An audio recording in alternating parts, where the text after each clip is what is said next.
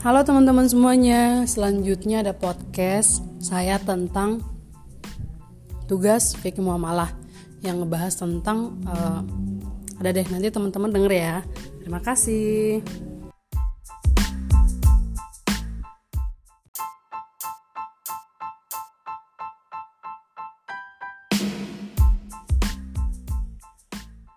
Bismillah, Bismillahirrahmanirrahim. Assalamualaikum warahmatullahi wabarakatuh, Kak Isna. Waalaikumsalam warahmatullahi wabarakatuh. Wah, dari suaranya sih ya, kayaknya udah gairah-gairah semangatnya nih ya kan. Sekarang kan 2021 awal ya, Kak Isna. Iya, resolusi ya, pasti baru, dong kita, baru pokoknya. Oh, iya dong, pasti dong, harus seperti itu. Iya. Jadi gini nih, Kak Isna, uh, selamat apa? Uh, terima kasih nih, Isna udah mau join, udah mau apa? Uh, udah mau ber udah mau ngasih meluangkan waktu gitu untuk bisa di podcast aneh gitu kan ya. Kita mau iya. berbagi bertukar pikiran aja kayak jadi iya, kita uh, insya, ya jadi insya Allah pada podcast kali ini tuh aneh ingin ngebahas tentang ekonomi syariah gitu. Tentang iya. ekonomi syariah nih kayak nah terutama atau lebih spesifiknya tuh tentang perilaku konsumen dalam Islam gitu kan. Aneh tahu lah kaisnya kan uh, kalau nggak salah kuliah di jurusan ekonomi syariah ya kaisnya manajemen bisnis syariah tapi fakultasnya oh, fakultas muamalah oh, nggak jauh dari ekonomi. Oh iya siap. Oh, oke okay, siap. Jadi kayaknya tahu dong yang namanya uh, apa ekonomi syariah itu atau yang lebih spesifiknya itu perilaku konsumen dalam Islam itu. Pasti kayaknya iya. tahu dong. Ya, iya. kita Jadi, saling berbagi aja ya. Kalaupun saya nggak okay. terlalu ini, kita saling melengkapi aja ya. Oke, okay, siap. Jadi gini Kak Isna, uh, di sini tuh Anda pengen nanyain gitu kan dari apa dari tentang materi yang tadi itu Anda bilang itu ya sekarang lagi kita angkat di podcast ini yaitu tentang perilaku konsumen dalam Islam. Ya. Apa sih itu perilaku konsumen dalam Islam Kak Isna mungkin bisa dijelasin ke teman-teman semua juga biar pada tahu gitu Kak Isna. Oke, uh, kita ya sebagai manusia tentunya kita butuh apa yang kita masukin, apa yang kita keluarin kan. Dan kita masukin itu kita uh, butuh sesuatu untuk uh, semangat hidup seperti mungkin makan ya atau uh, apakah yang sebagai penunjang hidup gitu yang kita konsumsi dan juga konsumsi ini tidak tidak dapat dipisahkan gitu dari peranan keimanan kita kalau beriman yang kita konsumsi juga yang baik-baik bener gak? Iya bener banget. Kalau kita nggak beriman yang kita konsumsi juga yang nggak yang nggak baik-baik bener nggak Kaical? Ya, bener. Oh, Oke. Okay. Uh, jadi si keimanan ini tuh menjadi tolak ukur penting karena keimanan itu memberikan cara pandang dunia yang cenderung memper, apa, memperhat, mempengaruhi kepribadian kita sebagai manusia gitu. Kemudian keimanan juga tuh sangat mempengaruhi kuantitas dan kualitas uh, kita dalam berkonsumsi sesuatu, baik dalam oh, kepuasan material ataupun spiritual. Hmm. Seperti gini, kalau kita masih punya iman gitu ya, kita bakal mengonsumsi hal-hal yang baik-baik saja. Kalau kita nggak okay. punya iman, berarti kita konsumsi yang nggak baik-baik. Kemudian okay. kalau kita masih punya iman, yang kita konsumsi itu udah mah baik, kemudian ya cukup. Jangan kita terlalu hmm. berlebihan gitu dalam mengkonsumsi sesuatu gitu. Karena uh, segala yang kita lakukan semuanya itu udah harus mengikuti peraturan. Peraturan apa? Peraturan dari Allah sendiri seperti yang tercantum dalam Al-Quran, hadis, serta ijma ulama gitu. Apa pun gitu yang kita lakukan, mau perbuatan, mau perbuatan itu baik, buruk, halal, haram, semuanya udah tercantum dalam Al-Quran gitu. Kemudian Allah juga uh, memberikan batasan-batasan gitu kepada kita dalam mengkonsumsi suatu produk, uh, mengkonsumsi hmm. produk barang atau jasa. Siap, siap. Hmm. Jadi oh, okay. uh, gini, tentunya ya, ya kita tentunya kita mengkonsumsi sesuatu yang kita ingin capai apa? Kesenangan kan kesejahteraan gitu. Kalau kita mau senang yang kita konsumsi harus yang tadi baik kemudian dia bermanfaat serta halal. Kemudian uh, kita mengkonsumsi barang yang baik itu dalam apa ya secara tidak langsung kita mengurangi uh, barang yang buruk yang haram gitu Ya, sementara gitu ada yang okay. ingin ditanyakan lagi? Oke, okay, siap. Ya, oke, okay, makasih Kaisnya tadi. Uh, tadi itu berarti uh, Kaisnya menjelaskan tentang pengertian secara luasnya tentang Iya, secara luasnya. Perilaku gambaran lah gitu. Ya, siap. Oh, gambaran. Oke, okay, siap. Iya. Uh, jadi gini nih Kaisnya kan ya. Jadi kan ini kan namanya perilaku konsumen dalam Islam berarti kan kita tahu lah kan ya dalam Islam itu dasar dasar dasar agama Islam itu adalah sunnah Al atau Al-Quran kan ya Al-Quran dan iya. sunnah kan jadi Al-Quran itu baru sunnah kan ya jadi kayaknya bisa nggak sih kayak ngasih apa hubungan gitu kan dari dalil-dalil mungkin dari Quran atau dari hadis itu yang memang bersangkutan atau ber ada keterikatan dengan perilaku konsumen dalam Islam ini kayaknya Okay, ada nggak sih dalilnya itu dari apa gitu mungkin boleh, dari suri apa boleh. hadis ataupun dari Quran juga kayaknya Oke. Okay. Oh iya sebelumnya nih uh, yang saya kasih tahu tadi ke Kaical itu tidak semena-mena dari otak saya ya. Jadi saya itu mengambil sumber dari buku ekonomi mikro syariah yang ditulis oh, oleh uh, Finasri namanya. Oke, okay, untuk dalil sendiri itu terdapat dalam Al-Quran ya. Kalau nggak salah Quran surat Al-Maidah. Karena kan Al-Maidah itu membahas tentang gak jauh dari apa yang kita makan kan, yang halal yang haram kan. Oke, okay, uh, okay. Itu dalam Quran surat Al-Maidah ayat 87 kalau nggak salah ya, sama 88. Kita baca artinya aja ya. Oh, oke okay, siap. Iya, nggak apa-apa artinya Arta, aja Uh, arti 87 nih. Al-Maidah 87. Wahai orang-orang yang beriman, janganlah kamu mengharamkan apa yang baik yang telah dihalalkan Allah kepadamu dan janganlah kamu melampaui batas. Sesungguhnya Allah tidak menyukai orang-orang yang melampaui batas. Kemudian ayat 88 dan makanlah dari apa yang telah diberikan Allah kepadamu sebagai rezeki yang halal dan baik dan bertakwalah kepada Allah yang kamu beriman kepadanya. Oke, kita bahas nih ayat 87 tentang janganlah kamu mengharamkan apa yang baik yang telah dihalalkan Allah kepadamu. Jadi ya kalau itu baik, jangan kau pikir itu buruk gitu. Apa yang Allah kasih buat kita itu uh, gimana? Pokoknya yang Allah kasih ke kita yang udah halal, emang itu tuh halal gitu. Nggak usah kita uh, memikir ke mana-mana gitu. Kemudian yang Allah udah halalkan seperti homer dilarang minum kan, nah, nggak usah nggak usah kita halalin gitu. Kayak ih ini halal tau padahal kita udah tahu kalau emang Allah tuh mengharamkan seperti oh itu. oh jadi nggak ada alasan gitu untuk menghalalkan itu ya kak iya nggak boleh kalau udah hukumnya asalnya dari haram situ, kita nggak haram ya, boleh. ya halal haram gitu iya halal halal haram haram oh. gitu oke okay, siap guys nah iya. ayat 88 ya ayat 88-nya itu tadi dan makanlah dari apa yang telah diberikan Allah kepadamu sebagai rezeki yang halal dan baik. Oke, kita makan, kita udah apa ya menyenangi tubuh kita udah uh, memenuhi kebutuhan itu tandanya juga kita bertakwa kepada Allah karena kita merawat tubuh kita sendiri gitu. Dan tentunya apa yang kita makan harus yang halal. Seperti itu. Mungkin ada pertanyaan okay. lain? Apa gitu? Okay, mungkin Michael melihat yeah. fenomena apa gitu? Oke okay, siap. Uh, jadi uh, dalam berkonsum dalam konsumen juga kan uh, kita tahu lah di dalam Islam itu kan nggak boleh yang namanya berlebih-lebihan ya nggak sih? Iya nggak boleh. Iya, jadi nggak boleh apa mubazir kan, nggak boleh iya, nggak boleh, boleh berlebih-lebihan gitu, iya.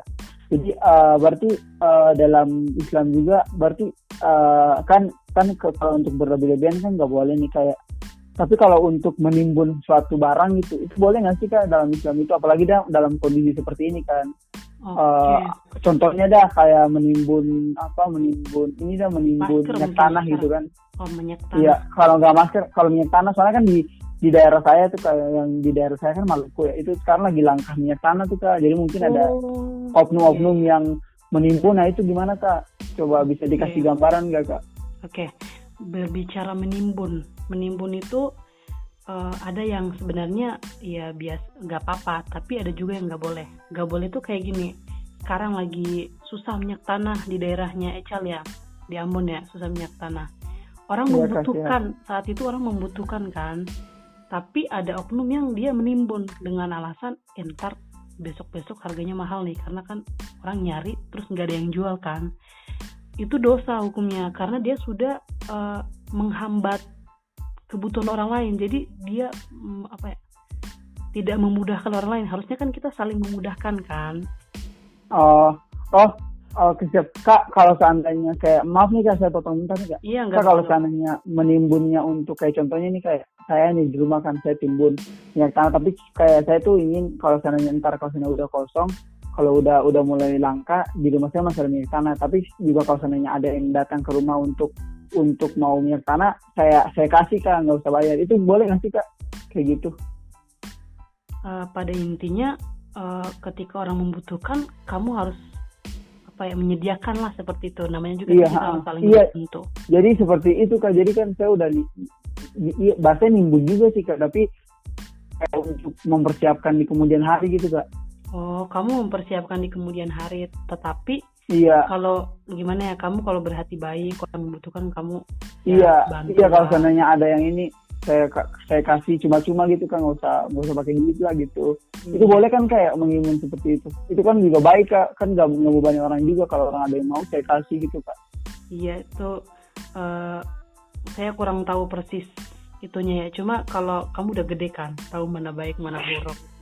udah gede gede gede banget kak. Terus? Iya, Eh, gitu. oke siap. Eh, jadi? hmm, sebenarnya masih banyak sih kayak tapi ya mungkin dari yang tadi aneh kasih aneh nanya ke kakak kakak juga udah ngejelasin sih menurut aneh itu juga udah cukup sih untuk menggambarkan gimana sih perilaku kita sebagai konsumen dalam Iya, menerapkan apa kita dan da- kita sebagai konsumen kita juga harus berperilaku seperti apa yang diajarkan dalam agama Islam gitu. Jadi betul menurut saya sekali. dari yang tadi saya tanyakan dan, dan dijelaskan oleh Kak Isna itu, wah udah bisa lah menggambarkan kepada kita kita gitu kan sebagai seorang konsumen perilaku Iya. konsumen yang benar-benar harus sesuai dengan ajaran Islam. Iya betul. Ah ya untuk ah, jadi sebelum saya tutup nih saya ucapin terima kasih banyak nih kak untuk Kak Isna yang udah yang udah ah, mem- apa sih ah, mempersiapkan waktu gitu kan yang udah Iya, mempersiapkan apa-apa waktu sih, untuk bisa iya ya kak maaf nih kak udah bisa Iya, join di apa-apa. podcast gitu kak podcast saya ya mudah-mudahan ilmu yang Kak Isna sharing di malam ini bisa menjadi keberkahan untuk Kak Isna juga dan juga mudah-mudahan ilmu itu bisa bermanfaat gitu kak untuk semua orang gitu yang mendengarkan Amin, podcast amin, ini. Allahumma amin. Iya sih, iya siap. Ya mungkin itu sih kayak maaf nih, ntar kalau seandainya saya mau perlu untuk menjelaskan yang yang lain lagi bisa hubungi Kak Isna. Boleh, boleh, San. Oh, Oke siap. Oh, Nanti saya japri aja mungkin ya Kak Isna ya. iya, untuk boleh, mungkin boleh. mau oke. undang ke podcast lagi ya siap. Oke siap Kak. Makasih ya Kak Isna ya untuk waktunya. Aduh, Iya. makasih banget nih. Oke, eh, makasih nih Isna ya. Saya tutup Iya. dulu Isna ya untuk podcast ini. Oke, terima kasih teman-teman semua. Makasih udah dengar podcast saya. Eh, kita tutup. Assalamualaikum warahmatullahi wabarakatuh. Thank you guys.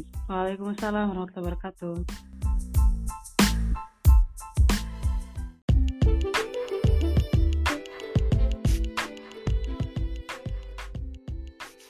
Assalamualaikum warahmatullahi wabarakatuh Kak Isna. Waalaikumsalam warahmatullahi wabarakatuh, Acal. Bah, dari roman-roman berbicaranya nih ada sepertinya hari ini sehat sekali mungkin ya. Aduh, lagi ada kabar gembira mungkin Kak Isna. Alhamdulillah, kabar gembira ya. Pokoknya setiap hari bahagia aja terus. Bah, bahagia walaupun lagi uas, walaupun Iya. lagi uas. Ya walaupun lagi Pasti bahagia pasti. walaupun lagi Bah, hujan. aja. Pokoknya semuanya enjoy aja. Iya, masih daring ya sekarang ya Kak Isna? Masih nih. Masih dong, wah. Ya udah dah. Jadi gini, terima kasih nih Kak Isna. Wah, terima kasih banyak udah datang yang kedua kalinya ke podcast Aneh. Gimana nih studio podcast Aneh keren banget kan pastinya. Wih, keren banget mantul. Wah, keren banget. Iya, jadi gini Kak Isna. Kan kemarin kan Aneh udah nanya ya tentang perilaku konsumen Iya. dalam Islam. Wah, Aneh mikir kalau seandainya nggak afdol aja gitu. Masa sih kita membahas tentang perilaku konsumennya aja tanpa kita tahu nih sumber dari konsumen kan sebenarnya ada yang namanya produsen atau produksi. Iya benar. Ah, aneh sekarang pengen ngebahas nih dengan Kak Isna. Sebenarnya tuh produksi dalam Islam itu tuh kayak gimana sih? Ah, lebih tepatnya seperti itu. Kak Isna bisa nggak bisa menjelaskan ke teman-teman podcast sahabat podcast aneh untuk Oh. apa eh, tentang apa itu produksi dalam Islam? Oh bisa dong. Wah, Kita bisa mau- dong. Oke.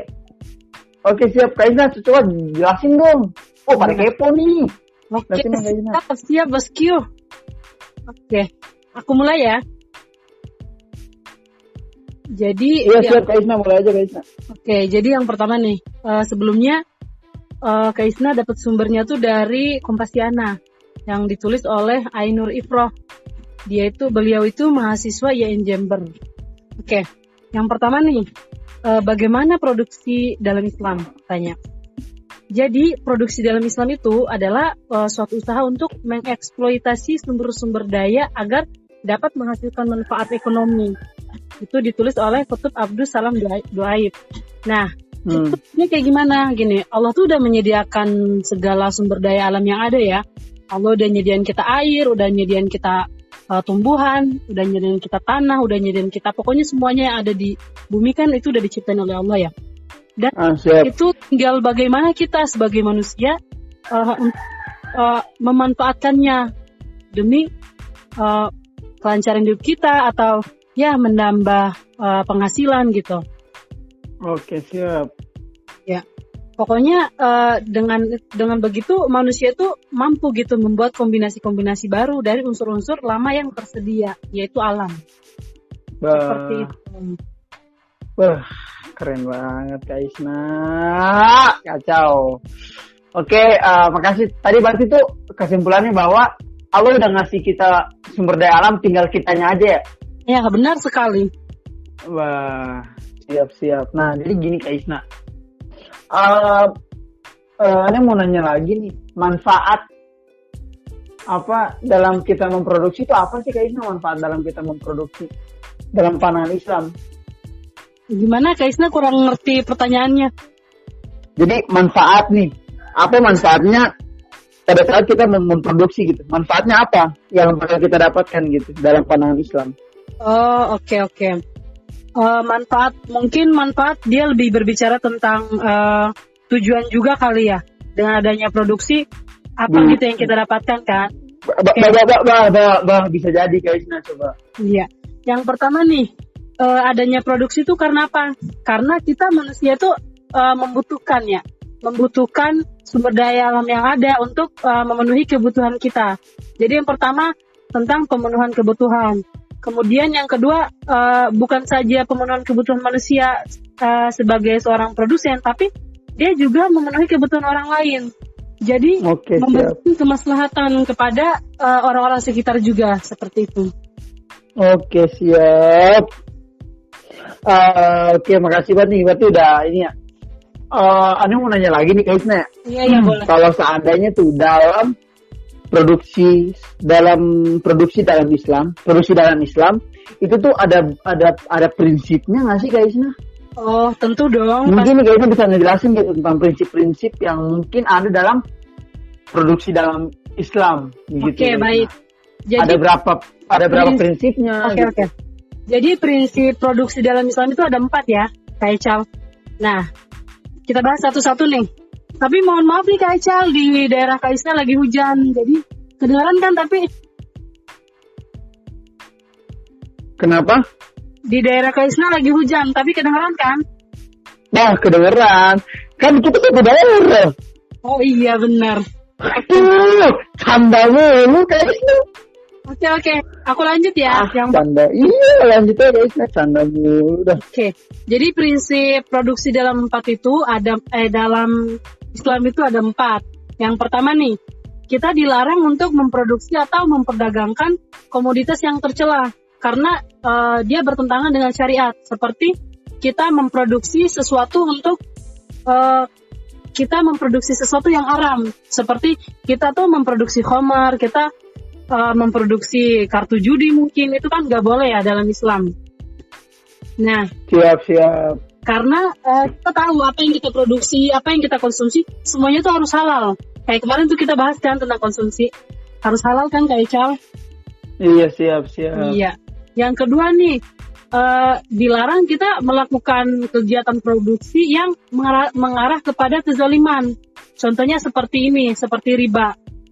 Karena uh, riba itu kan nggak boleh tuh. Hukumnya tuh emang nggak boleh kan haram juga kan. Hmm. nah kita sebagai seorang produsen kita nggak boleh memproduksi sesuatu yang memunculkan riba gitu. Jadi nggak boleh. Nah terus yang ketiga uh, kita dalam reproduksi kita nggak boleh menimbun. Seperti melihat kondisi orang sedang membutuhkan sesuatu kemudian kita sebagai produsen malah oh orang lagi butuh nih aku simpen dulu sampai orang bener-bener butuh dan pas jual ah dengan harga mahal itu nggak boleh karena kita sebagai produsen juga melihat uh, konsumen sangat membutuhkan, maka kita juga harus memudahkan mereka. Siap, Kemudian, siap, siap. Yang keempat itu uh, selain kita sebagai seorang produsen, nggak jangan egois, kita juga harus uh, memelihara lingkungan gitu. Karena kita sebagai manusia kan dimiliki dianugerahi otak ya, otak, akal, akal sih lebih ke akal ya. Kita jangan mau aja pakai itu, pakai apa? Apa yang dikasih Allah ke kita, tapi kita juga harus menjaga gitu seperti Wah, itu. Siap, siap. Oke. Okay. Ya ini Kak Isna kan, wah dari tadi kan Kak Isna udah udah ngomongnya udah banyak banget ya dan menurut Anda juga kayak teman-teman semua ini udah udah udah mulai paham nih apa yang tadi dikatakan oleh Kak Isna. Jadi hmm. uh, kalau Anda boleh tahu nih, tadi tuh yang tadi Kak Isna omongkan itu, Kak Isna udah dapat referensi deh dari mana sih Kak Isna? Oh iya benar. Tadi uh, di awal kan Kak Isna bilang referensinya tuh dari uh, Kompasiana yang ditulis oh, artikelnya tuh ditulis oleh Ainur Ifroh beliau itu waktu beliau nulis ini beliau tuh menjadi mahasiswa IAIN Jember. Oh, Oke okay, siap. Mantap mantap. Oke. Okay. Apa uh, ada yang mau ditanyakan ya, lagi Kak Isyam? Ada, ada lah pasti pasti ada dong. Jadi kan gak tadi mau nanya aja kan namanya kita sebagai mahasiswa kan ya pasti dong kita ngomong gak, gak bisa asal ngomong aja harus ada referensinya makanya tadi nanya referensi kayak ini oh, iya, betul gitu. sekali lagian hmm. kan saya juga nggak mungkin asal-asal tahu ya pasti bah. saya juga ambil dari uh, sesuatu yang ada sumbernya gitu. Oh siap siap. Jadi gini kak Isna uh, aneh kan uh, kemarin juga tuh sempat sempat baca baca juga ya baca baca juga tentang produksi ini kan. Tapi belum terlalu paham tuh pas mana baca baca ada tuh aneh nemuin. Padahal tuh ini tuh tentang produksi ini tuh ada landasannya di dalam dalam Al-Qur'an ya, kayaknya kalau nggak salah tuh di dalam surat Al-Qasas ayat berapa sih kayaknya mungkin kayaknya bisa ngejelasin lagi gitu tuh untuk landasannya.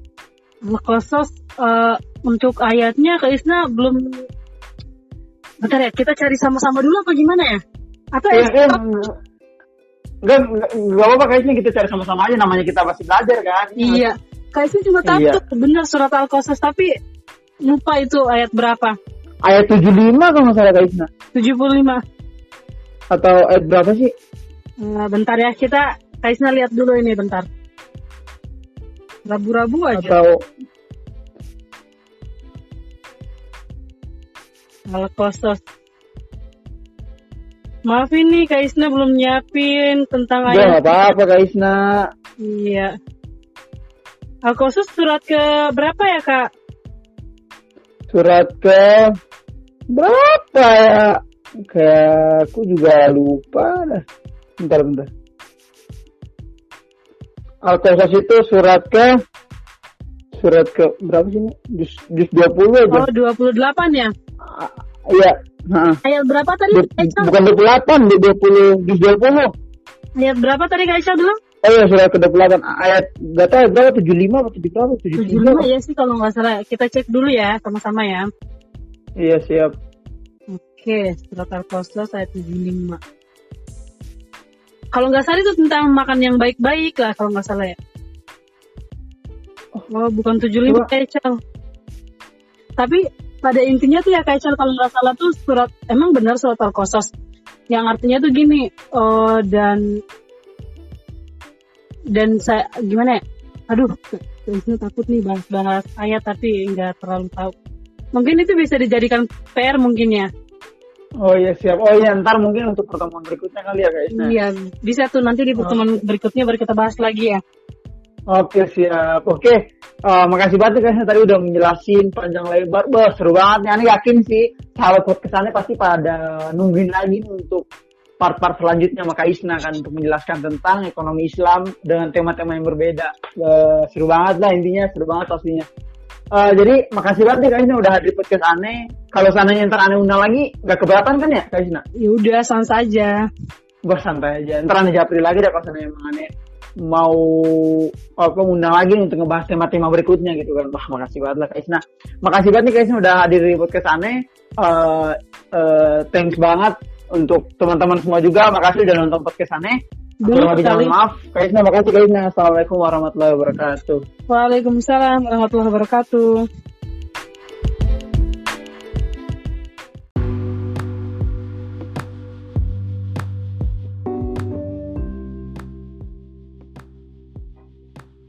Oke, assalamualaikum warahmatullahi wabarakatuh, teman-teman semua. Kaisna, assalamualaikum Kaisna, apa kabar? Waalaikumsalam warahmatullahi wabarakatuh. Alhamdulillah, Kak Ical. Ih, suaranya semangat banget ya Kak Ical ya. Pasti dong. Tadi kan saya podcast kan- aneh. Saya Kan podcast aneh kalau sananya. semangat nih. Iya, kalau aneh nggak semangat, ya gimana ntar Kaisna ya kan harus dari aneh dulu dong gitu. Iya, betul. Jadi gini Kak Isna. Semangat, semangat. Oke, Iya. siap. Jadi gini Kak Isna, Iya. Eh, makasih banget nih sebelumnya udah mau mampir ke podcast aneh. Ah, makasih banget nih. Jadi tuh eh, aneh tuh sekarang pengen ngebahas lagi nih Kak Isna tentang materi masih dalam ekonomi Islam juga. Iya. tuh pengen ngebahas nih tentang harga dan pasar Oke, oke, boleh, dalam boleh. Dalam Islam harga dan pasar. Nah, sebelumnya kan kita berbicara tentang pasar dulu nih gitu kan. Iya. Nah, aneh aneh apa pas sahabat-sahabat podcast aneh tuh bingung. Wah, kalau dalam Islam tuh pasar tuh seperti apa sih pandangan Islam? Nah, mungkin Kak Isna bisa ngejelasin gitu tentang pasar dalam pandangan Islam gitu. Mungkin Kak Isna bisa ngejelasin ya. Oke, jadi kita uh, berbicara tentang pengertian dulu ya.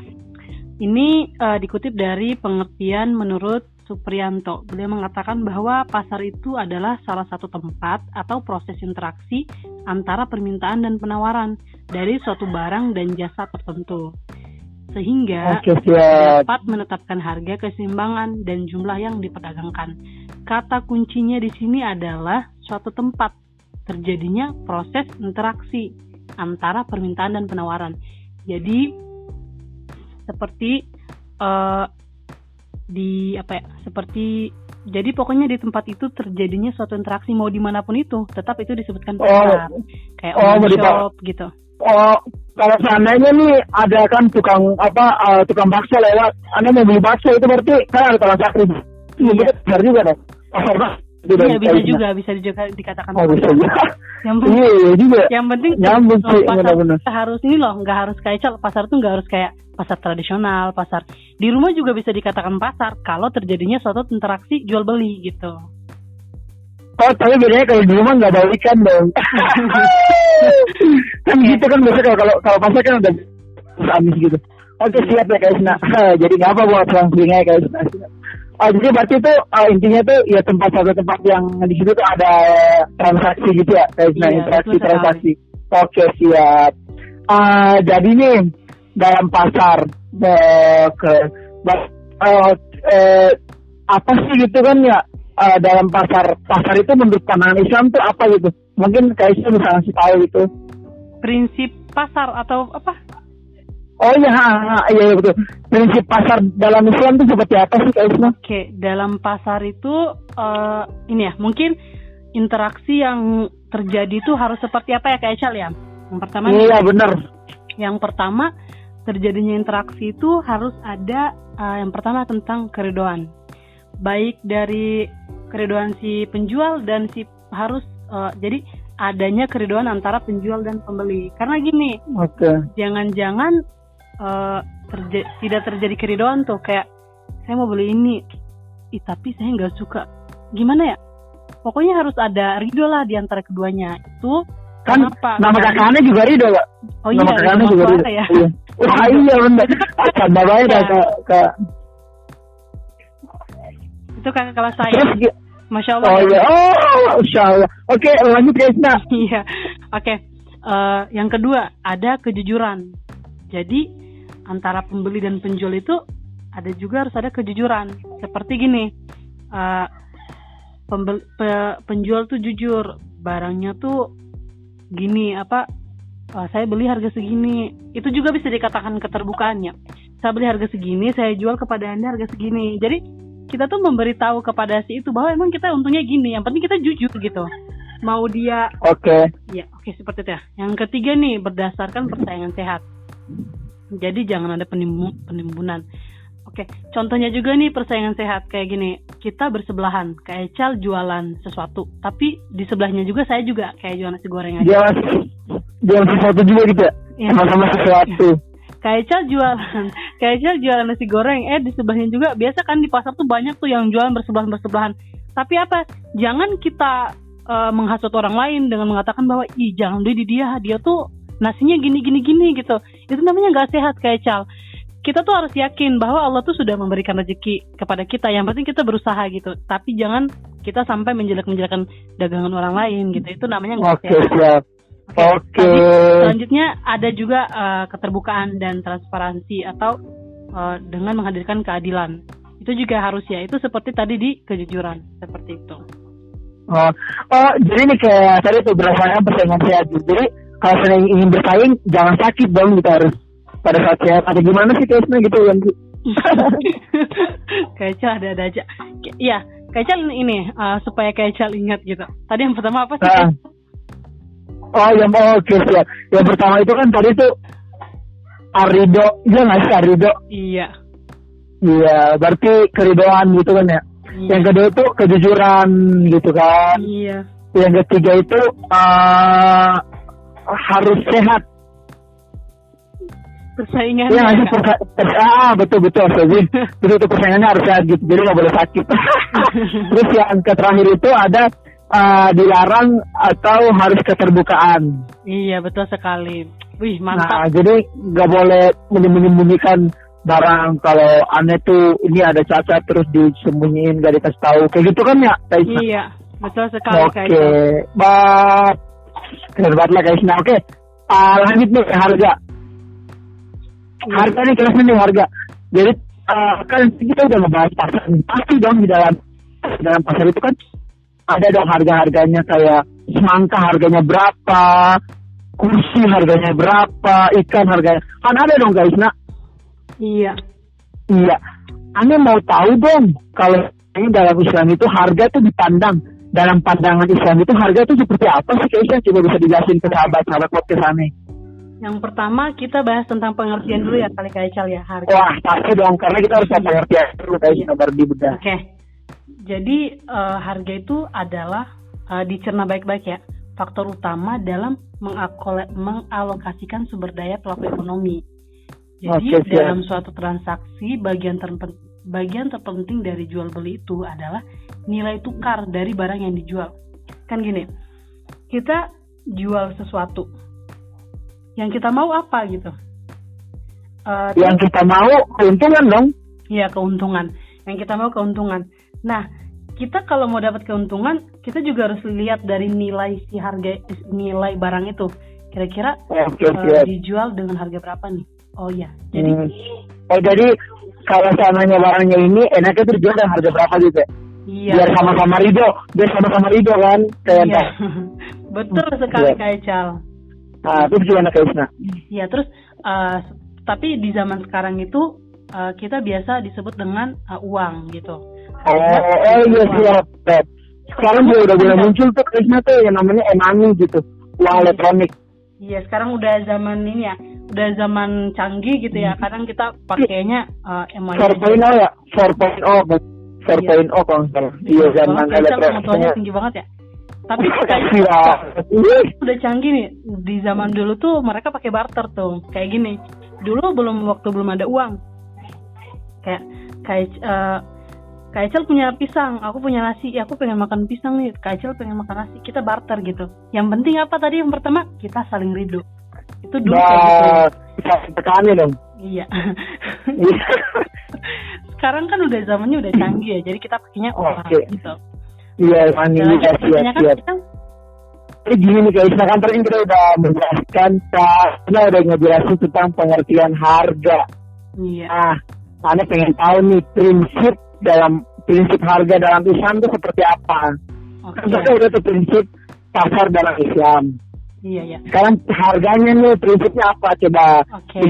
kan untuk sahabat podcast aneh Kaisna. Oke, oke. Kita bahas tentang prinsip harga dalam Islam. Kita tahu Iya. bahwa kita hidup itu harus sesuai dengan tuntunan Al-Quran dan As-Sunnah. Kita harus sesuai Iya, dengan iya. apa yang dicontohkan oleh Rasul. Dulu pada Iya. zamannya ada yang bertanya tuh kepada Rasulullah, Rasulullah, bisa nggak sih? Ini aku nggak tahu nih cerita lengkapnya kayak gimana. Cuma pada intinya ya, eh, Rasulullah, eh, beliau tuh meminta buat Rasulullah tuh menetapkan harga suatu barang. Terus Rasulullah bilang, "Eh, nggak bisa, saya nggak bisa menetapkan suatu harga. Karena apa? Gini contohnya, di masing-masing daerah ada kelebihan dan kekurangan. Kalau kita samakan setiap daerah harganya sama, itu nggak bakal diterima loh oleh eh, apa? Oleh kita gitu. Kita ini aja ya, lanjut bahas ya tentang prinsip itu. Tadi yang pertama awalan. Kita bahas uh, yang pertama menurut Abu Yusuf. Oke, saya baca aja ya supaya jelas gitu. Menurut Abu Yusuf, tidak ada batasan tertentu tentang murah dan mahal yang dapat dipastikan. Prinsipnya tidak diketahui murah jadi prinsipnya tidak diketahui murah bukan karena melimpah makanannya, begitu juga mahal bukan karena kelangkaan makanan gitu. Kemudian yang kedua ada Ibnu Taimiyah. Dia mengatakan bahwa harga tuh harus mencermin, mencerminkan manfaat bagi pembeli dan penjualnya secara adil, yaitu penjual memperoleh manfaat yang setara dengan harga yang dibayarkan, seperti petani. Dia udah kerja banting tulang, bla bla bla, ini seram tanaman, ini ini ini. Dia juga harus mendapatkan uh, harga yang sesuai gitu, yang dapat berarti mengobati itunya gitu. Berarti sakit dong. Ya. Sakit dong berarti. Si bilang apa? Kan banting tulang. Cantang dulu kayaknya lanjut kayaknya lanjut. Iya. Ada aja cok. Oke. Yang ketiga ada Ibnu Khaldun. Dia mengatakan bahwa bila suatu barang langka dan banyak diminta, maka harganya tinggi. Jika suatu barang melimpah, maka harganya rendah. Kayak tadi. Di suatu daerah barangnya banyak banget rata-rata dijual murah. Tapi di suatu daerah juga barang yang tadi di daerah di daerah lain banyak, ternyata di daerah yang satu dikit, pasti dijual mahal gitu. Pokoknya itu sesuai dengan kondisi daerah aja gitu, seperti itu kayak cal. Oke, wah. Itu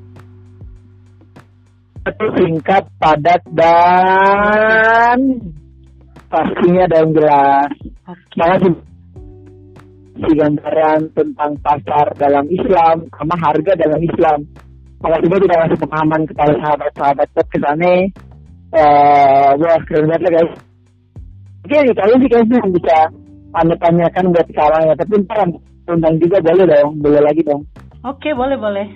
Oke okay, siap. Iya makasih guys. Nah, oke makasih teman-teman podcast podcast sahabat podcast yang udah selalu setia mendengarkan podcast.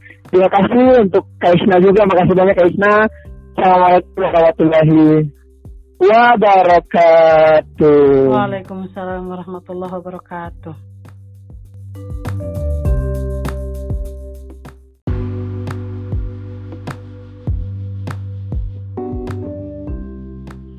Oke, assalamualaikum warahmatullahi wabarakatuh, sahabat podcast semua. Assalamualaikum Kak Isna, apa kabar?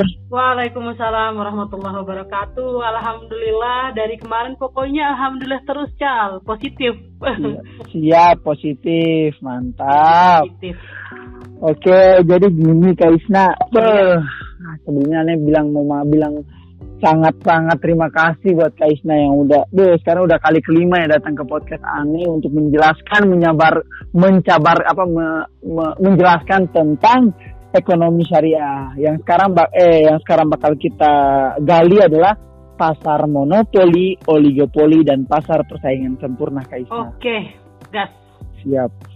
Ha, jadi itu uh, sekarang nih kita mulai dulu dari pasar monopoli ya. Mungkin Kaisnya bisa ngejelasin ke sahabat podcast podcast aneh apa sih itu yang dinamakan dengan pasar monopoli? Mungkin untuk pengertiannya, sama ciri-cirinya dan contohnya juga mungkin Kaisna bisa ngejelasin. Silakan Kaisna. Oke, kita bahas tentang pengertian dulu. Monopoli, monopoli bahasa apa sih? Nah, monopoli, monopoli itu bahasa... yang monopoli yang ini bukan sih yang biasa kita main Oh itu bisa juga sih. Pokoknya monopoli itu berasal dari bahasa Yunani yang artinya mono. Mono itu artinya apa? Satu, kan? Polis hmm. yang artinya penjual. Dari sini kita hmm. tahu. Jadi secara bahasa berarti satu penjual dong. Yes, Tapi yes. menurut istilah, jadi uh, satu bentuk pasar yang memiliki satu produsen atau satu penjual. Hmm. Tetapi dia melayani banyak uh, pembeli. Jadi artinya di sini uh, si penjual itu memiliki peran tunggal untuk menentukan harga pasar tanpa perlu hmm, persaingan gitu. Oleh karena itu, uh, pokoknya dia berkuasa lah gitu.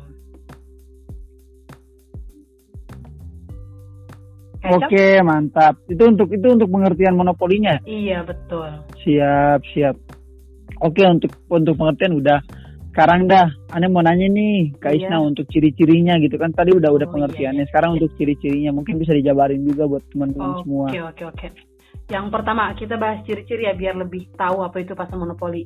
Ciri-ciri ciri-ciri yang pertama itu barang atau produk yang dijual itu belum ada penggantinya. Jadi eh, perusahaan lain nggak bisa tuh gantiin dia karena emang cuma satu doang gitu. Kita nanti kita ke contoh tapi nanti dulu.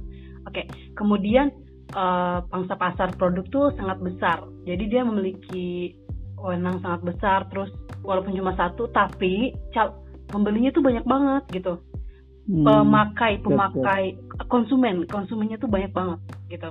Kemudian sulit banget tuh bagi perusahaan lain untuk uh, masuk ke dalam uh, pasar monopoli. Karena apa? Membutuhkan peraturan perundang-undangan tuh uh, susah gitu untuk masuk susah. Di satu sisi dia membutuhkan teknologi yang canggih. Kemudian dan yang paling utama dia butuh modal yang besar gitu. Kemudian ciri yang lain tuh penjual tuh dia menentukan harga sesuai dengan keinginannya gitu. Walaupun orang uh, konsumen mengatakan mahal dia konsumen apa sih gitu. Karena yang memiliki pasar dia. Terus konsumen harus mau nggak mau karena kebutuhan kebutuhan pokok kebutuhan paling mendasar jadi dia harus tetap mengikuti gitu seperti itu kayak cal Oke. Eh berarti tadi tuh untuk ciri-cirinya udah ya? iya Bah, kalau kalau aneh mau tahu contohnya boleh nggak? Coba dijelasin, Boleh udah kasih tahu dong contohnya itu apa aja Oke, gitu, biar teman-teman contohnya juga itu- tahu. contohnya nih cal seperti PLN PLN ada nggak perusahaan lain yang menggantikan Nggak ada dong, nggak ada nggak kan? ada PLN aja. Iya. benar. PDAM, terus kereta api, pesawat gitu. Gak ada kan? Tapi untungnya gini Cal, untungnya mereka itu badan usaha milik negara, jadi mereka tidak bisa melakukan sesuatu dengan sewenang-wenang gitu, karena dikuasai oleh negara. Alhamdulillah kalau mereka nggak dikuasai negara, kita Cal bakal susah gitu. Karena kita pikir itu kebutuhan paling mendasar listrik, tapi kalau listrik nggak diatur negara kita bisa bayar mahal karena mereka maunya kan pasti keuntungan doang bener gak? Iya benar benar benar. iya itu contoh cal Oke siap. Hmm.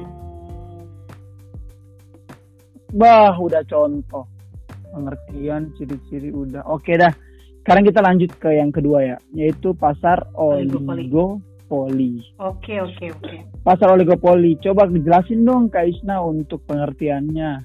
oke pasar oligopoli kayak tadi dulu kita bahas tentang uh, per kata oligos oligos artinya banyak polein tetap ya artinya penjual jadi diartikan tuh pasar oligopoli itu merupakan uh, bentuk pasar yang di mana tuh terdapat beberapa penjual atau produsen yang menguasai pasar dengan banyak pembeli juga jadi produsen cuma beberapa. Dia nggak banyak cal cuma beberapa.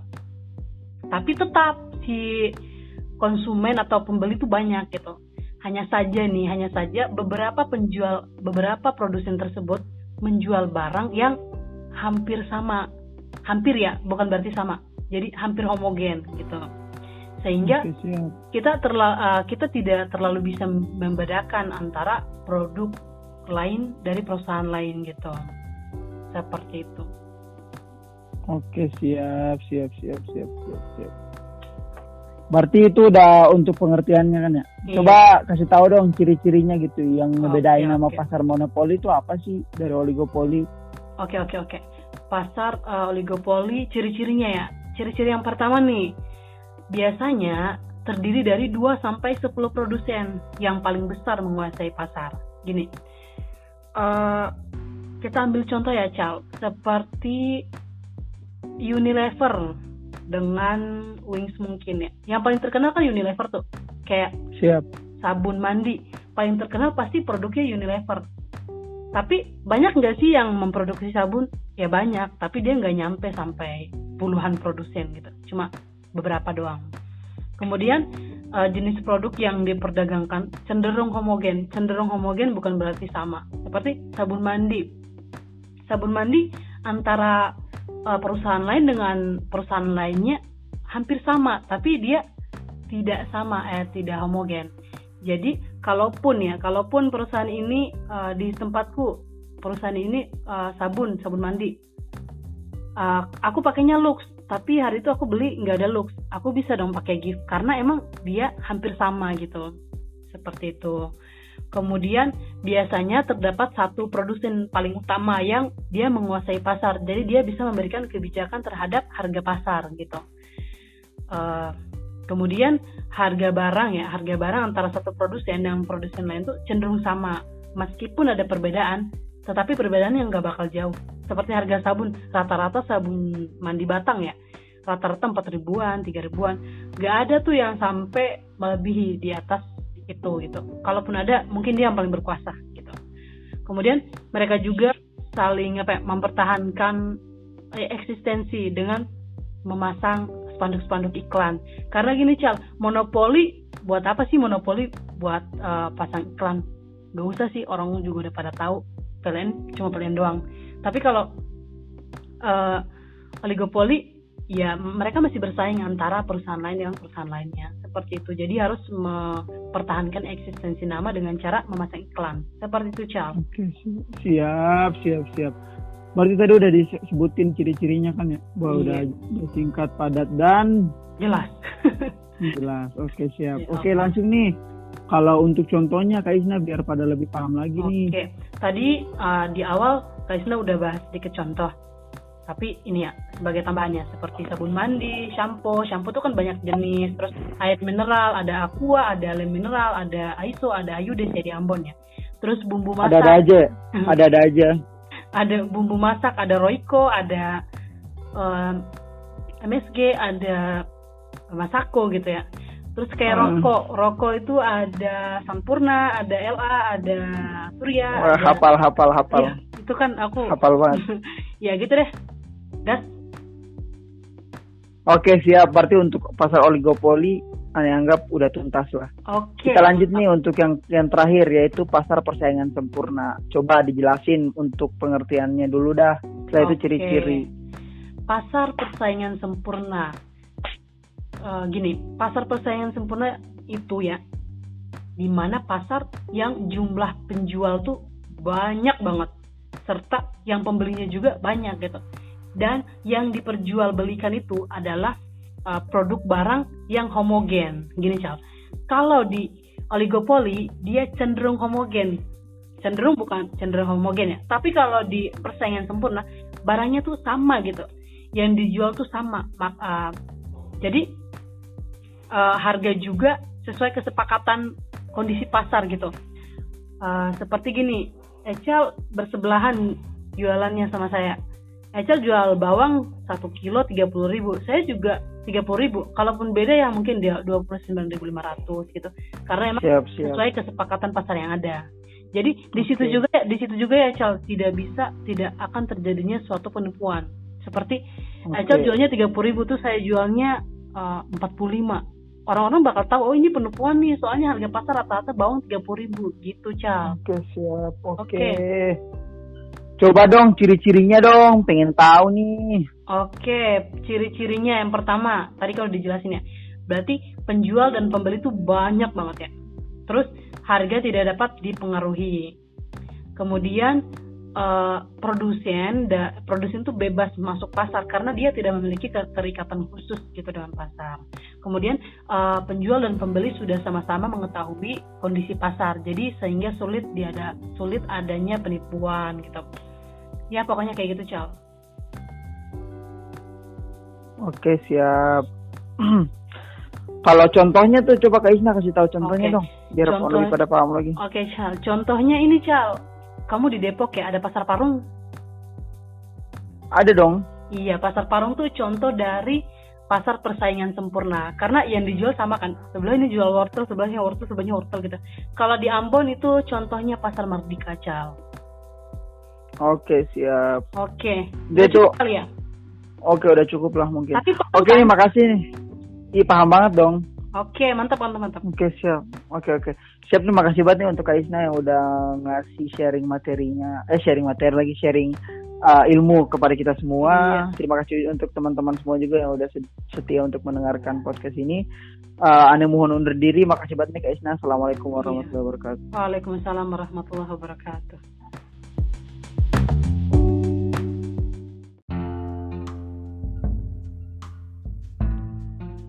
Oke. Assalamualaikum warahmatullahi wabarakatuh.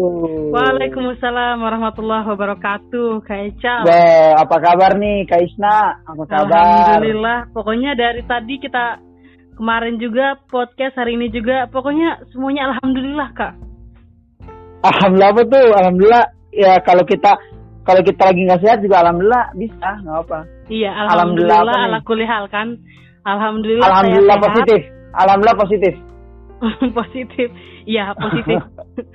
Enggak positif Positif apa positif? Positif, Oh, positif. sehat. Posi- Positif sehat. Oke, mantap. Oke. Bisa jadi, bisa jadi. Oke, Baik. jadi gini nih, Kaisna. positif? Gimana? Aneh. Iya.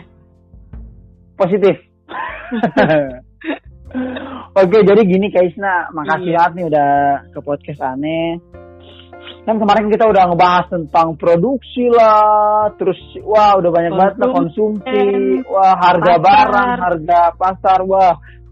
Sekarang nih aneh pengen ngebahas tentang permintaan Islam atau permintaan dalam pandangan Islam. Permintaan saja Lu- atau ada juga tuh penawaran? Permi- Mau sekalian aja. Iya, oh ya permintaan dan penawaran maksudnya. Oke, siap. Oke, Jadi oke. sebelum kita ke penawaran, kita ke permintaan dulu dong. Mantap, Bosku. Oke, silakan nih buat Kak Isna. Coba ngejelasin dong ke teman-teman aneh juga nih. Pada kayak kurang tahu gitu loh tentang permintaan ini.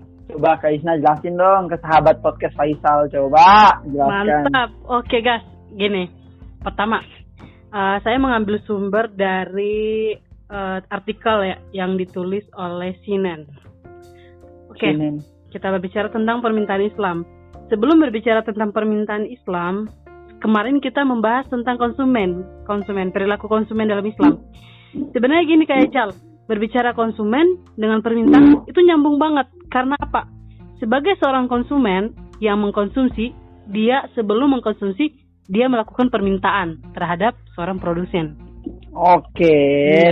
Jadi gini, uh, menurut para ekonom ya, uh, permintaan itu dapat diartikan sebagai suatu barang atau jasa yang diminta pada tingkat harga tertentu dengan uh, kondisi tertentu dan jumlah tertentu gitu.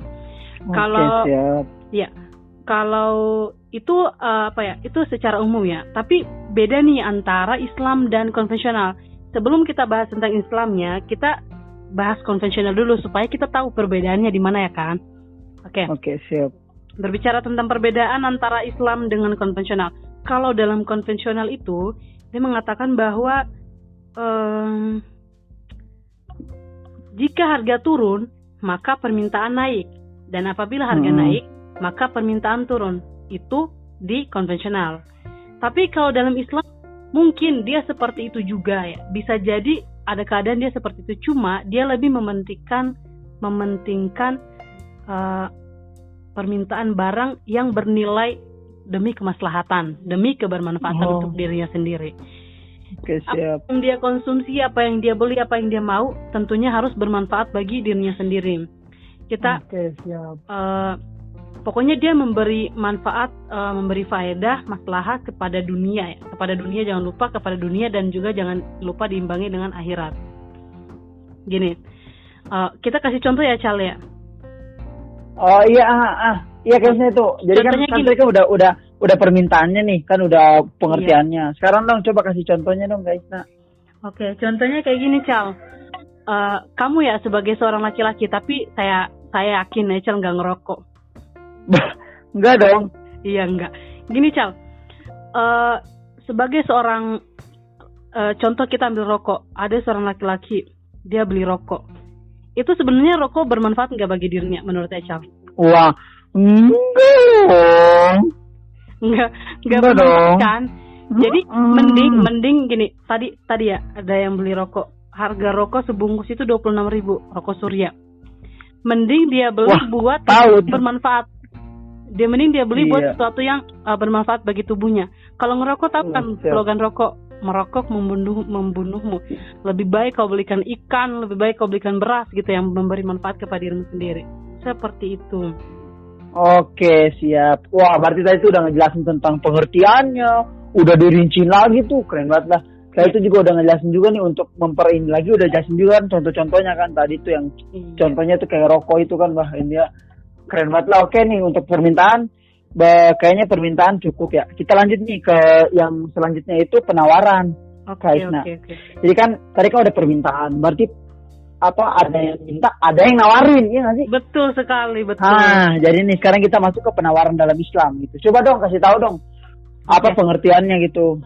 Oke, berbicara Penawaran tentang penawaran Islam. Tadi kalau permintaan dia berhubungan dengan konsumen.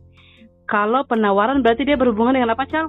Produsen. Berhubungan, ih benar, benar, benar, benar, benar. Produsen yang memproduksi atau dia yang menjual. Nah, oke, kita ke Bah, pen- iya, pengertiannya. Apa sih penawaran?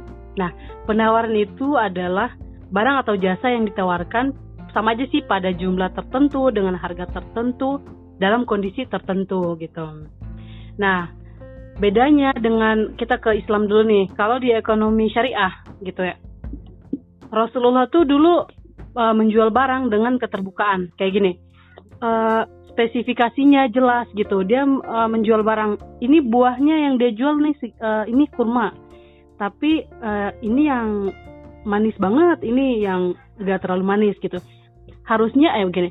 Rasulullah bilang ini manis banget, jujur gitu. Jangan kita menjual kurma yang tidak manis, kita katakan tuh ke orang-orang, ini tuh manis banget, pokoknya manis banget, manis banget, manis banget. Padahal enggak. Itu apa? Ada unsur apa? Kebohongan.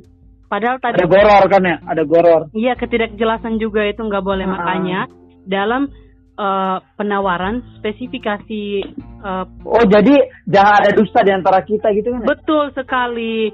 Oke, Oke, sekarang siap. berbicara konvensional ya. Iya. Oke, berbicara eh, konvensional. eh, jika harga tinggi maka eh gimana sih? Bentar ya, kayaknya aku sedikit ini deh. Pokoknya gini, oke, berbicara konvensional itu dia lebih mengutamakan uang, Cal. Oke siap. Orang orang konvensional, orang barat itu kalau jual sesuatu yang penting menghasilkan uang, mau itu haram, mau itu Oh. halal, mau itu Oke, baik, mau siap. itu buruk, yang penting mereka Hmm. dapat uang. Orang Penting yang uang. Jualan-jualan haram gitu. Kita mikirnya kita yang kita jual tuh harus yang memberi kebermanfaatan, memberi eh, nilai gitu. Nilai tentunya Oke. nilai positif. Jangan kita menjual Ya. sesuatu yang eh, tidak bermanfaat, tidak memberi kemaslahatan gitu ya, Cal. Oke siap. Hah. Paham, paham, paham. Oke. Itu aja apa gimana Kak Isna? Ada tambahan lagi? Eh, tadi ya saya ini dulu ya ulang-ulang lagi ya sepertinya di bagian teori penawaran sepertinya kurang jelas saya eh, ini dulu ya dengan apa ya dengan lebih rinci dulu ya berbicara tentang penawaran tadi harus jelas pertama apa yang kita tawarkan kepada penju eh, pembeli kita harus terbuka gitu ya Eh, kita harus jujur gitu kemudian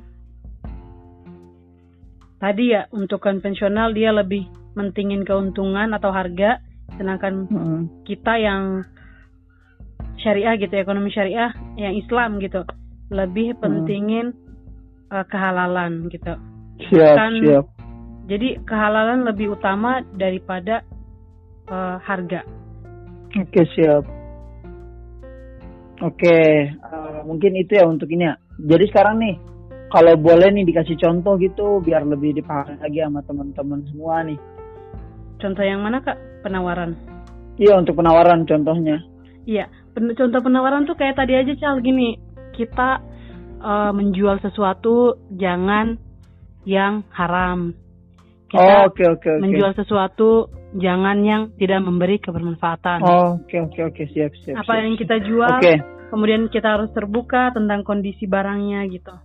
Seperti itu Oke, contohnya. siap. oke siap ya. Ah berarti kalau seandainya berarti udah jelas banget ya berarti ya kalau seandainya emang emang emang ada unsur-unsur kayak goror nggak jelas gitu ya kita hindari ya iya iya uh, ini mau kalau seandainya perbandingan tuh gimana sih? Perbedaan antara uh, penawaran dalam Islam sama penawaran konvensional itu. Iya kayak tadi orang kalau kita yang orang Islam cal tadi kan saya udah katakan kalau kita orang Islam Muslim yang kita tawarkan yang kita jualkan harus yang halal harus yang baik-baik. Sedangkan okay. kalau di konvensional itu dia lebih pentingin uang. Dia nggak oh, okay, okay, dia siap, mau jual barang halal mau jual barang haram yang penting dia dapat uang gitu oke okay, siap dapat kan? oh, kan oke okay, oke okay. oh dapat banget lah kalau udah kayak gini kan aneh udah paham banget nih Tadi diulang-ulang biar lebih paham lagi kan teman-teman juga nih. Wah makasih banget lah Kak Isna. Ya. Maaf ya kalau terlalu kayak... bertele-tele cal. Wah enggak enggak enggak, enggak apa-apa enggak apa. Oke okay, mantap okay. cuy. Uh, makasih nih untuk sahabat-sahabat podcast aneh. Uh, makasih udah denger uh, penyampaian materi dari Kak Isna singkat, padat dan jelas. Nah, kayaknya jelas. Mudah-mudahan jelas untuk iya, teman-teman mudah-mudahan ya teman-teman. Makasih ya, siap makasih untuk Kak Isna juga. Anda tutup dulu podcastnya ya. Assalamualaikum ya. warahmatullahi wabarakatuh. Waalaikumsalam warahmatullahi wabarakatuh.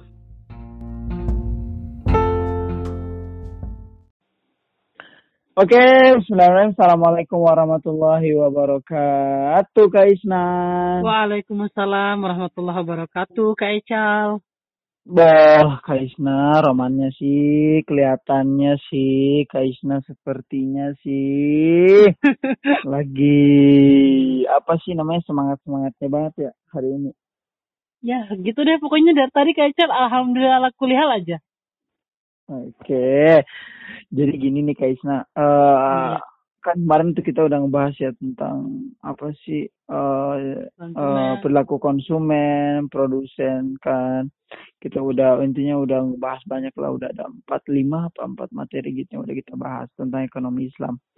Uh, gimana kalau malam ini kita ngebahas tentang mazhab dalam ekonomi Islam? Kan seru gitu ya. Yang kita kan yang kita tahu ini kan selama ini kan mazhab ya fikih ya nggak sih mazhab fikih Imam Syafi'i, Imam iya. Abu Hanifah, Imam Maliki, Imam imam itunya ada ada imam-imam kan imam dalam fikih tapi kita ah, kaget aja gitu. Oh padahal tuh di dalam ekonomi Islam juga ada mazhabnya loh gitu. Iya. Mungkin ada lebih dari tiga. Tapi yang kita yang udah zo apa yang udah apa sih yang udah man ya udah masyhur di kalangan kita itu ada tiga mazhab.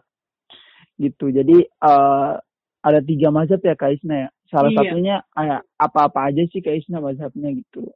Oke oke kita dari yang pertama nih ya kayak Cal ya ada yang pertama uh, yang kedua apa yang kedua ada uh, mazhab Abu Ala Al Maududi dan ketiga okay. ada mazhab Abdul Mana mantap kan yang pertama itu mazhab Bakir terus mazhab Abu Ala Al Maududi setelah itu mazhab Abdul Mana gimana iya. kalau kita bedah yang pertama dulu nih mulai dari biografinya setelah itu uh, karya-karya beliau dan oh, dia iya. pemikiran karya-karya beliau setelah itu juga kita mau tahu nih sebenarnya pendapat beliau tentang mazhab eh tentang ekonomi Islam itu seperti apa. Coba. Oke oke oke. Oke. Kita ke itu dulu ya ke biodata. Beliau bernama Bakir Asadar. Eh Muhammad Bakir Asadar. Beliau berasal dari keluarga Siti yang di mana beliau dilahirkan pada tanggal 1 Maret tahun 1935 atau 25 Zulqa'dah 1353 Hijriah di Baghdad. Nah, beliau tuh punya karya karya terbesar beliau tuh namanya buku Falsafatuna dan buku Iktisoduna. Nah, gara-gara bukan gara-gara sih, ya dampak dari buku beliau itu, beliau tuh mengharumkan nama uh, cendekiawan muslim. Jadi beliau tuh jadi cendekiawan muslim yang harum namanya lah gitu. Nah. Oh, oh jadi namanya ada parfumnya gitu apa Aduh. Pokoknya gitu ya Cal ya.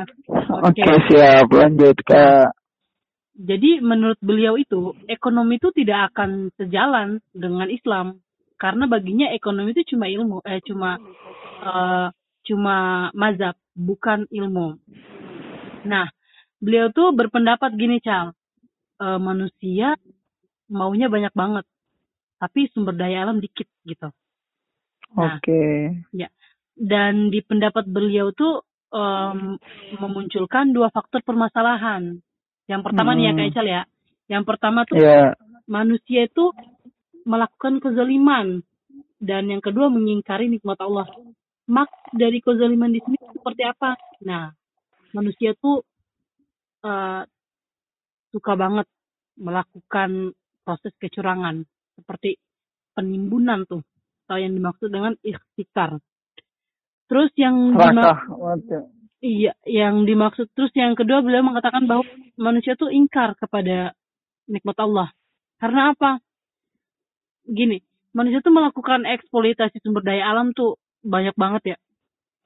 Tetapi lupa gitu untuk mengembalikan seperti awal gitu. Jadi manusia maunya banyak banget, maunya dipakai ini terus uh, di, uh, maunya tebang pohon terus tapi kalau ditebang lagi kan tumbuh lagi nggak? Iya susah. Oh jadi nggak nggak ada reboisasi gitu? Ya? Iya harusnya kan kita ya sebagai manusia memanfaatkan sumber daya alam itu bukan saja mengkonsumsi tapi kita menghidupkan kembali gitu seperti itu Kaical oke siap jadi itu oh, itu udah lengkap banget ya mulai dari biografinya sampai pemikirannya juga udah lengkap banget berarti tadi ya iya. untuk mazhab yang pertama Bah, ya udah deh kita langsung lanjut aja ke mazhab yang kedua yaitu mazhab Abu Ala Al Maududi. Coba silakan Kak Isna dipaparkan. Okay, okay. Uh, eh, nama beliau Abu Ala Al Maududi. Beliau tuh dilahirkan tanggal 3 Rojab atau 25 September tahun 1321 Hijriah di mana uh, 1903 Masehi. Beliau lahirnya di India. Nama tempatnya tuh Aurangbat, eh Aurangbat. Ya. Kemudian beliau tuh emang dilahirkan tuh dari keluarga religi religius gitu. Ayahnya tuh seorang pengacara yang terkenal. Pokoknya ayahnya tuh rajin beribadah, uh, alim gitu ya.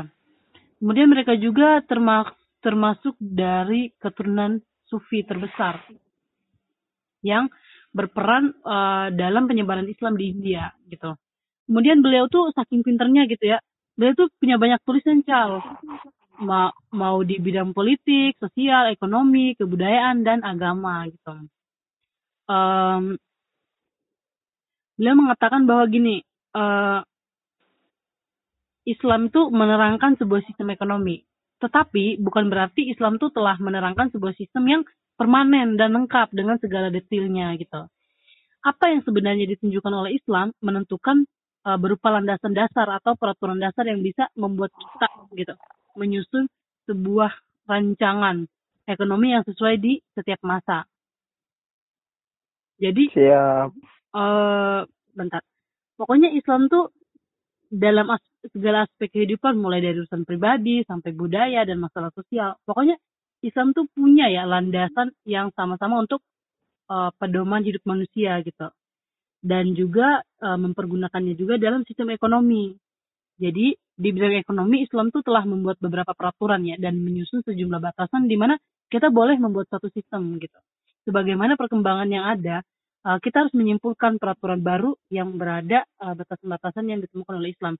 Emang ekonomi udah ada, cuma kita hidup harus berlandaskan berlandaskan uh, Al-Quran dan As-Sunnah, maka sistem ekonomi kita juga harus Islam gitu. Seperti itu. Oke, siap. Wah, udah dua mazhab ya, tapi udah seru banget ini. Gila.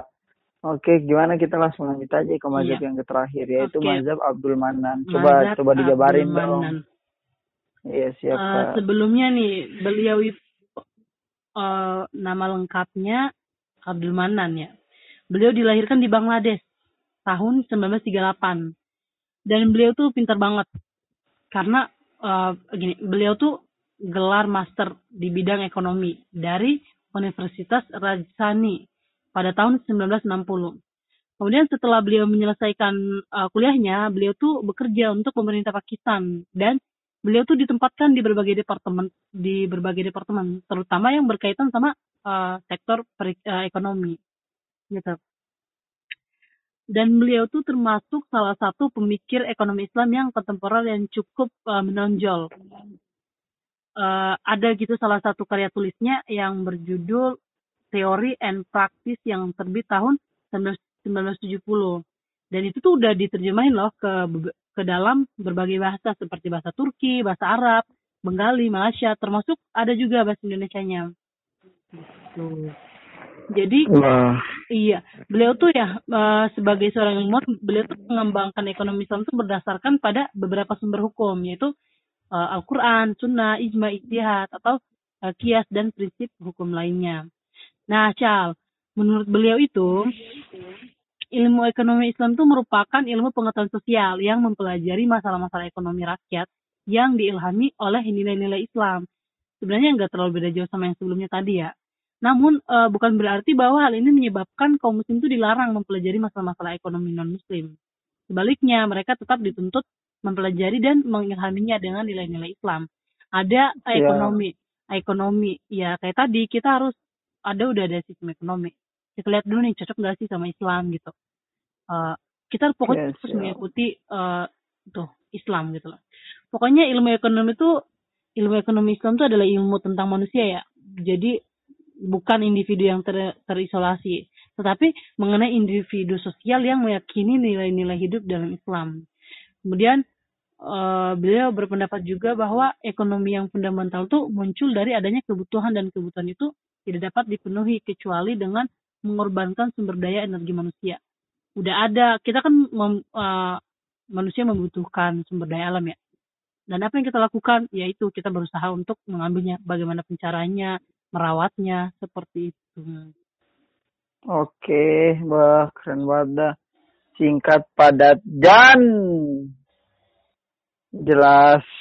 Makasih banget nih. Kaisna udah memaparkan mazhab-mazhab nih. Wah, kita semuanya tahu dong nih mazhab Kiki. Tapi kalau ada juga mazhab dalam ekonomi. Wah, keren iya. dah.